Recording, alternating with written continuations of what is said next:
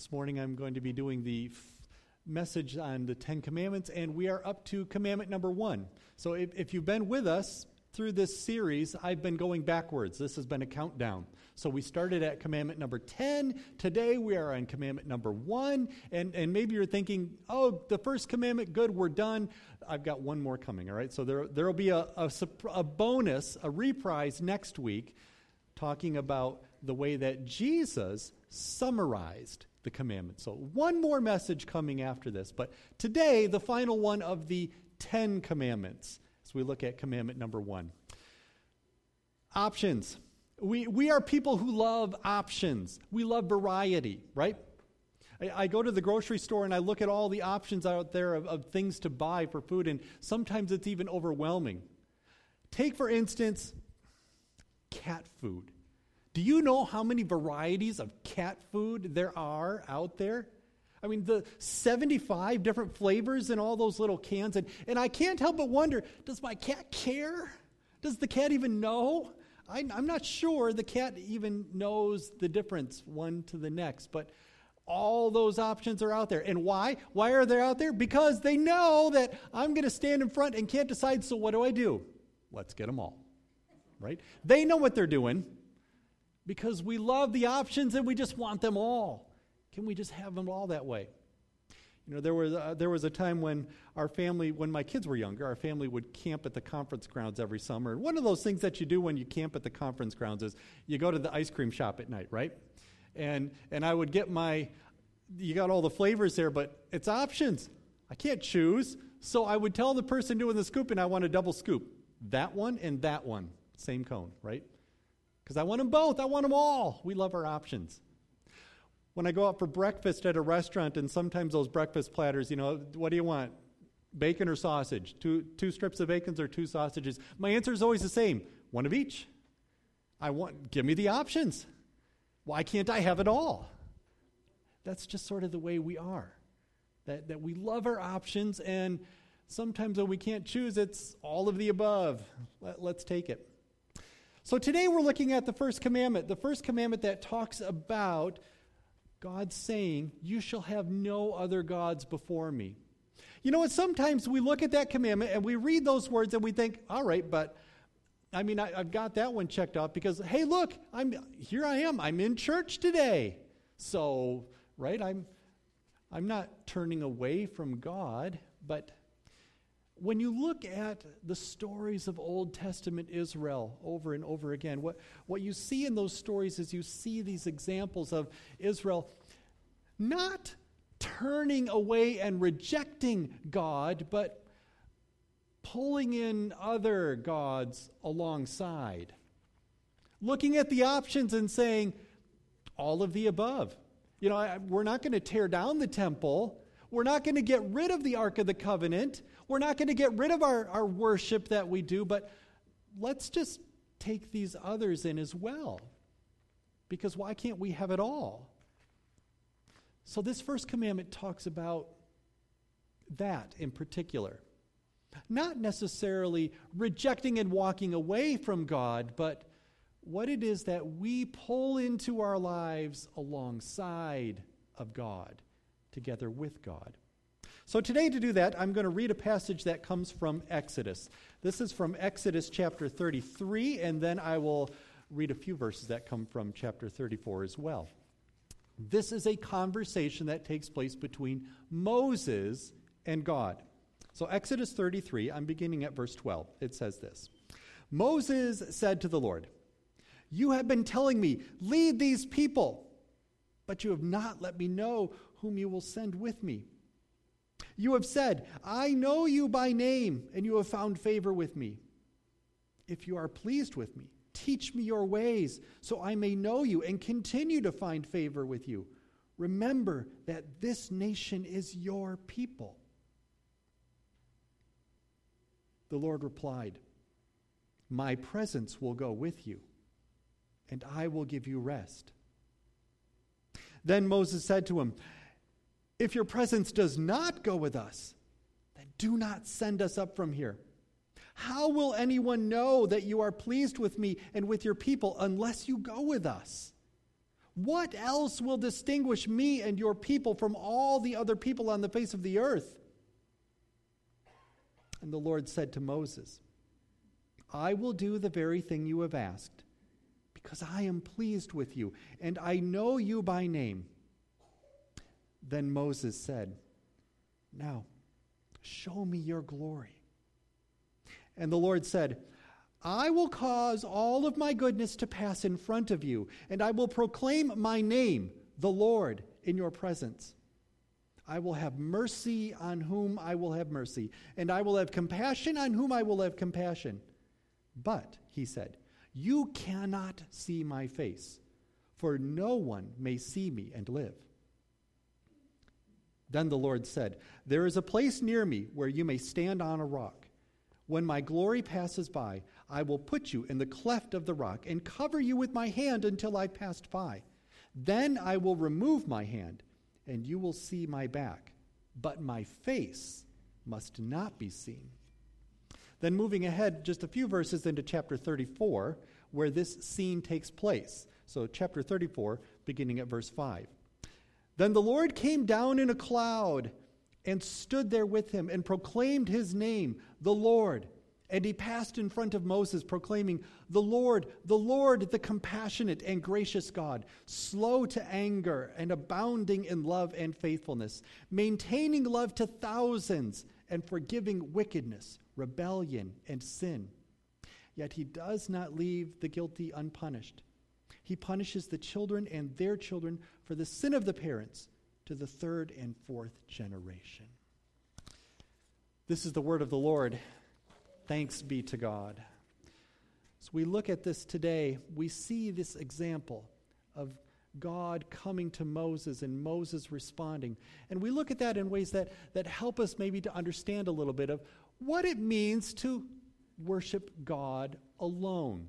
Let's pull that together and see how this, this scene, this conversation between God and Moses brings us to that place of, of seeing something about what it means to have no one else alongside of God but God alone. All right, a little bit of background here first. Background to, to, this chapter, things that I didn't read. So if, if you were to back up to the start of chapter 33, it, it begins with a conversation where God is addressing Moses and telling Moses, All right, you know what? I'm done with you.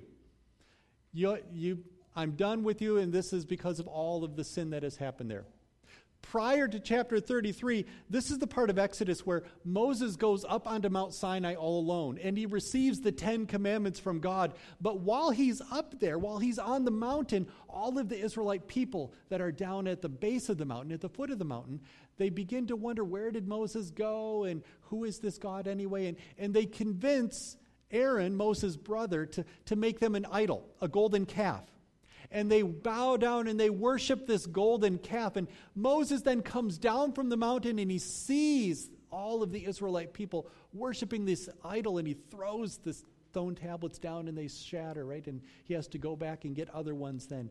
That whole scene takes place before this. That's what's happened. So when Moses goes back up onto the mountain and then he's having this conversation with God, that's where God says, you know what? I'm done with you guys. You can just go, you know, go to the promised land, but I'm just staying behind. The deal is off.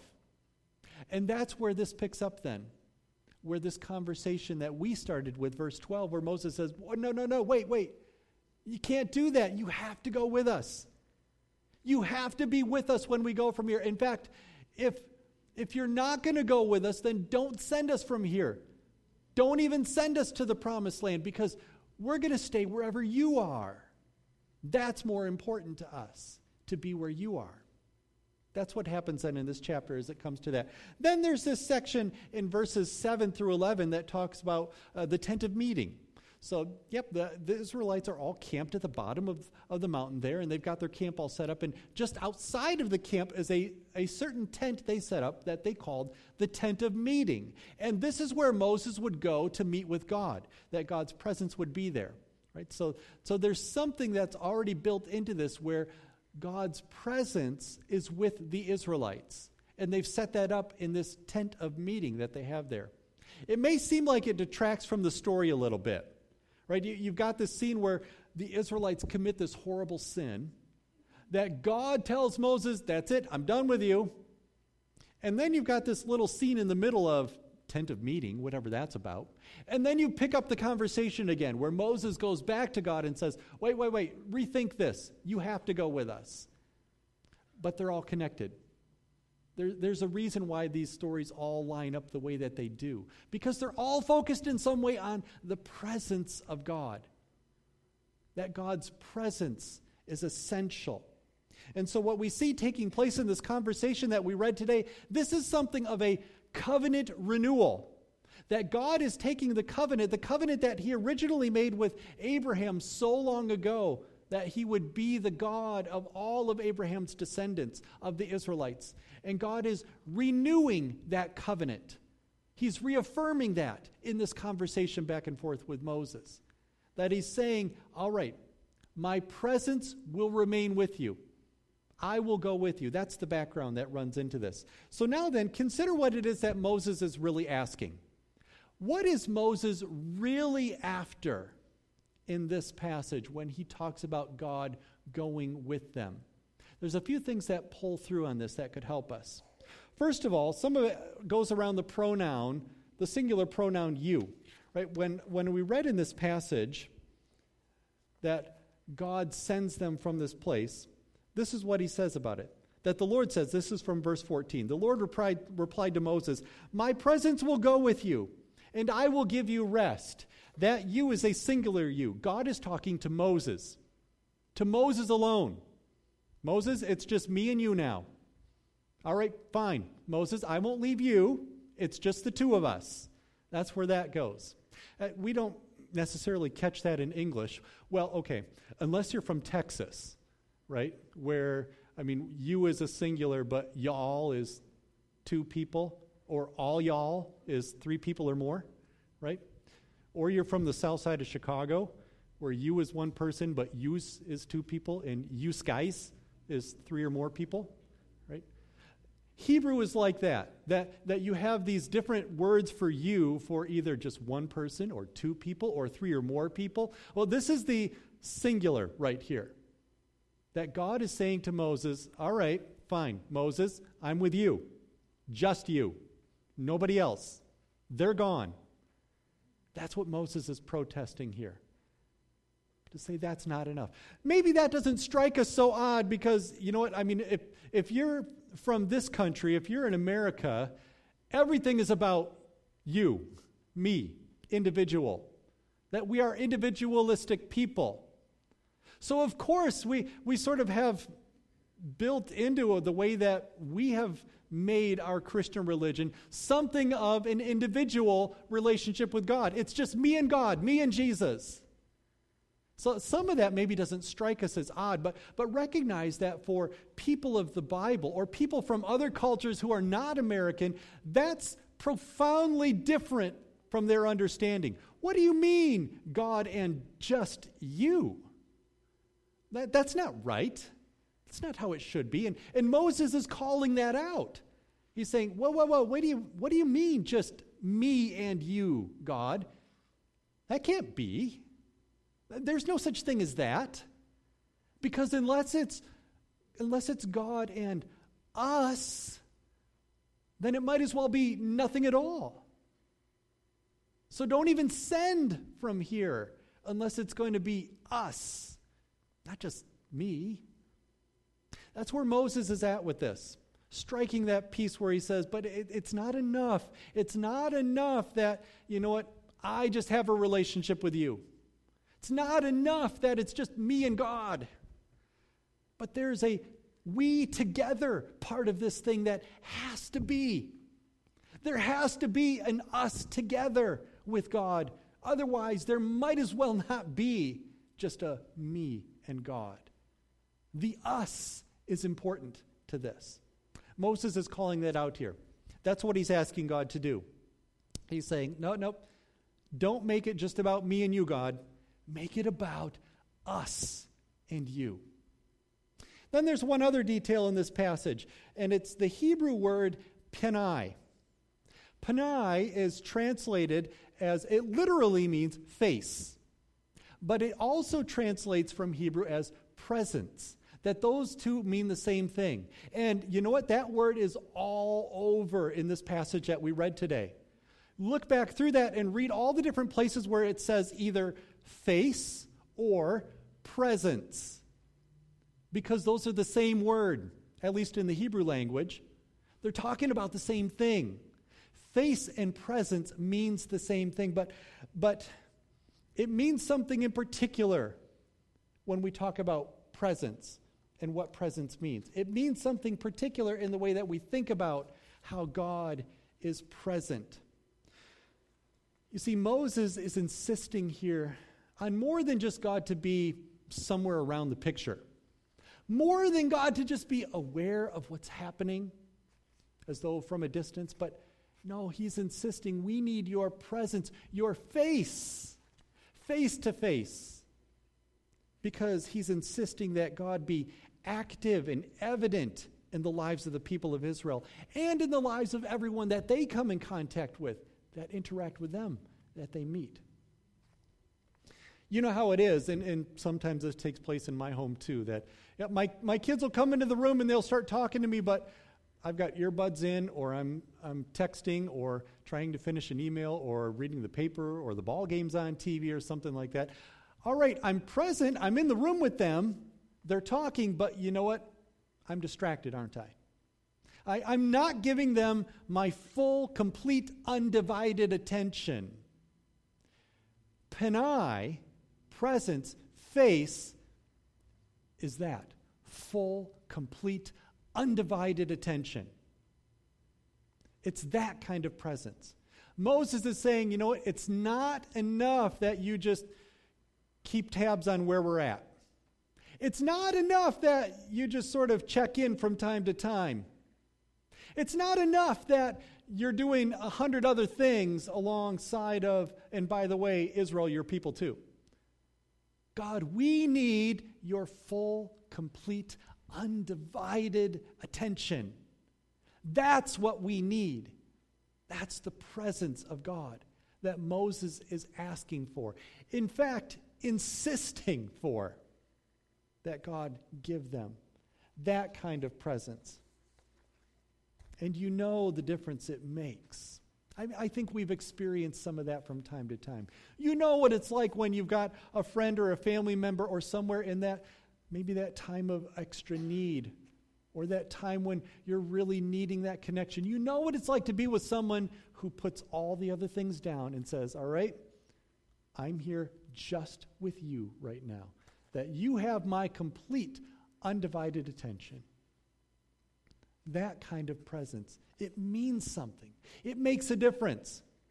It's more than just being aware of what's happening, it's more than just a passive going along, but it's connected and it's active. That's what Moses is after here. That's what he's asking God to do. So, how does that come forward for us? Right? Let, us make a few connections here. I began by talking about the first commandment you shall have no other gods before me. And then I, yeah, now we're off on this trail talking about the presence of God and what does that mean? Let's bring some of this together. What does the presence of God, the panai, active, undivided attention kind of presence with God, have to do with the first commandment? You shall have no other gods before me. Well, it has to do something with that covenant that's being renewed. The, the covenant that's being renewed in this conversation, a covenant that goes all the way back to the covenant that was first made with Abraham. This comes from Genesis chapter 12. In Genesis 12, God says this to Abraham He says, I will make you a great nation, and I will bless you. I will make your name great, and you will be a blessing. I will bless those who bless you, and whoever curses you, I will curse. And all the people on earth will be blessed through you. A blessing that God gives to Abraham. A blessing that comes to Abraham through God's penai, presence face to face. The blessing of God is received by the presence of God.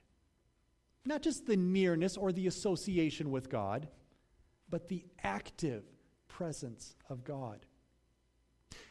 And it's a blessing that's received for Abraham and all of his descendants, that his children, the nation of Israel, carries that on. And it's a blessing that is given where God gives. And this blessing that I'm giving to you is a blessing that will be for all people in all the world, all the nations, everyone will receive this.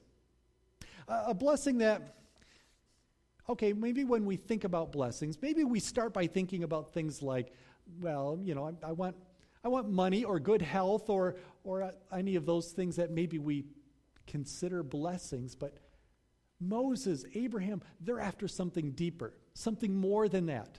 The blessing here is a blessing of God's presence. That I want to be near where you are. And I want your undivided attention.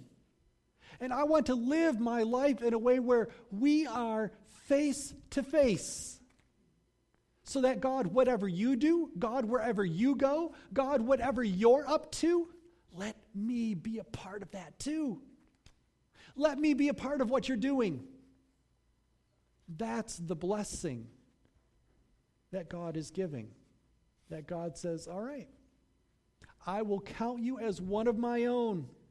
I will count you as one of my family, one of my own sons and daughters. And what I'm doing, where I'm going, what I'm up to, you can be a part of it. I will make you a part of it. That's the covenant that God gives. That's the covenant that then is fulfilled in Jesus. And through Jesus, one of Abraham's lineage, through Jesus, you and I are now a part of that same covenant. That presence of God, that where God goes, what God is up to, what God is doing, we can be a part of that too, part of God's family that way. Moses knew that this presence with God was essential for that covenant to happen, for that to take place. So, why he's asking this? Why is, why is Moses asking for this kind of presence? And, and what does this have to do with us then? You see, God, God's presence then, as we read the conclusion of that story, it passes in front of Moses, and, and it's an example of that covenant renewal. That covenant renewal, not just with Moses, but with Israel. And then it carries on through the story of the Bible to where it goes through Jesus Christ to every single one of us. That we now share that face to face presence with God. And it comes a little differently now. A little differently. You know, all of this that took place in the story up to going to Mount Sinai, remember that little piece about the tent of meeting? That God's presence was there in the tent? Everything up to that point, God was present with Israel, but look at the detail of the story. God's presence with Israel was always just outside. Just outside. So when they left Egypt, you know that whole story, the, the Red Sea parts, and they go through, and they're following either the cloud or the pillar of fire. They're following God there. When they get to Mount Sinai, God's presence comes down on the mountain, but only Moses can go up there. None of the people can go. When Moses wants to meet with God, he goes to this tent of meeting that's outside of the camp. That they go outside. But all of that takes place up to Mount Sinai. After Mount Sinai, after the Ten Commandments, after God renews his covenant, that changes. No longer is God's presence somewhere on the outside, but now they move it to the middle. Because part of that whole thing that happens at Mount Sinai, they get the instructions for building the tabernacle, right? The, that tent that was their temple that they took around in the desert, which eventually would be replaced by the temple in Jerusalem. But that tabernacle, the instructions were you know what? When you set that up, put it in the middle of the camp and then all of the tribes of Israel camp around that. And the presence of God then would be in that tabernacle. That God's presence, his penai, moved. It moved from being somewhere alongside, in front of God's people, to the center, the middle of God's people. That's a significant detail. A significant detail in how when God renews this covenant relationship with his people, that he renews it in a way that changes where he is present with his people. That he's looking to something new now, something different. I'm moving from the outside to the inside, to the very center. We, the people in the church today who live in this time after Pentecost, when the Holy Spirit has come upon the church, that we are in the center. That God's presence, His Panai, is in the middle, the center of where we're at, of who we are, of what God is calling us to be, and His covenant relationship with us. How does that make a difference in, in this whole business of commandments? Have no other God before me that first commandment, that first commandment that sort of starts off that whole list, right, of, of all these Ten Commandments. You know, we've, we've looked at, in some ways, we looked at commandments and we've looked at them in different ways. And sometimes we see them, I think, much like the Old Testament Israelites would have saw them. They, uh, these are boundaries. These are rules, right? Uh, th- this is the perimeter. This is the fence. You want to live in the will of God? Here's where the boundaries are. Here's the markers. You stay inside of this, and you're good. Follow these commandments, stay in the border, stay in the rules, you're good. But something in Jesus moves, changes. I know that there's there's some of our women here on Thursday nights are, are doing a Bible study that's going through the book of Galatians. Galatians is one of those books in the New Testament where the Apostle Paul writes all about freedom, right? That's the theme of Galatians. We are free in Christ. There's not boundaries, there's not borders, there's not fences. These commandments that we think of as being that boundary, that rule, that border, but, but Paul says, no, no, no, no, don't think of it like that. Don't think of it like that. Commandments aren't meant to mark out the boundaries and the fences and the borders and the rules. It's not about the perimeter, but now commandments are about the center. Don't think of these commandments then as a way to say, how do I stay within the boundary? But think of these commandments then as a way of proximity to the center. How can I live my life in a way that's as close to the center of living with God as I can possibly be? How can I live in a way that moves and changes who I am and the way that I live by God's Holy Spirit working through me that moves me closer and closer and closer to the center? Because God, in His Panai, His presence, his face, has placed himself at the center, in the middle. And his will for our lives, then, given to us through these commandments, is one that doesn't just say, you know what, here's the fence, and you can go out to the fence, but stay within it. No, it, it's, it's one that turns our attention and our focus back to the middle, the center that we then live as people who, through the Holy Spirit, can find our proximity in God. That we live close to the center. That God, through Jesus, has freed us to do that. His commandments are no longer a cage to hold us in, but now they're a compass to point us point us to life in God. And we have that freedom to do that through Jesus. Would you pray with me? God, thank you for your word. Thank you that through your word that you, uh, you show us how it is that you desire for us to live. And God, we, we confess we're sorry about the times when we have made this about following rules and staying inside of a boundary. And we've lost our sight on the center.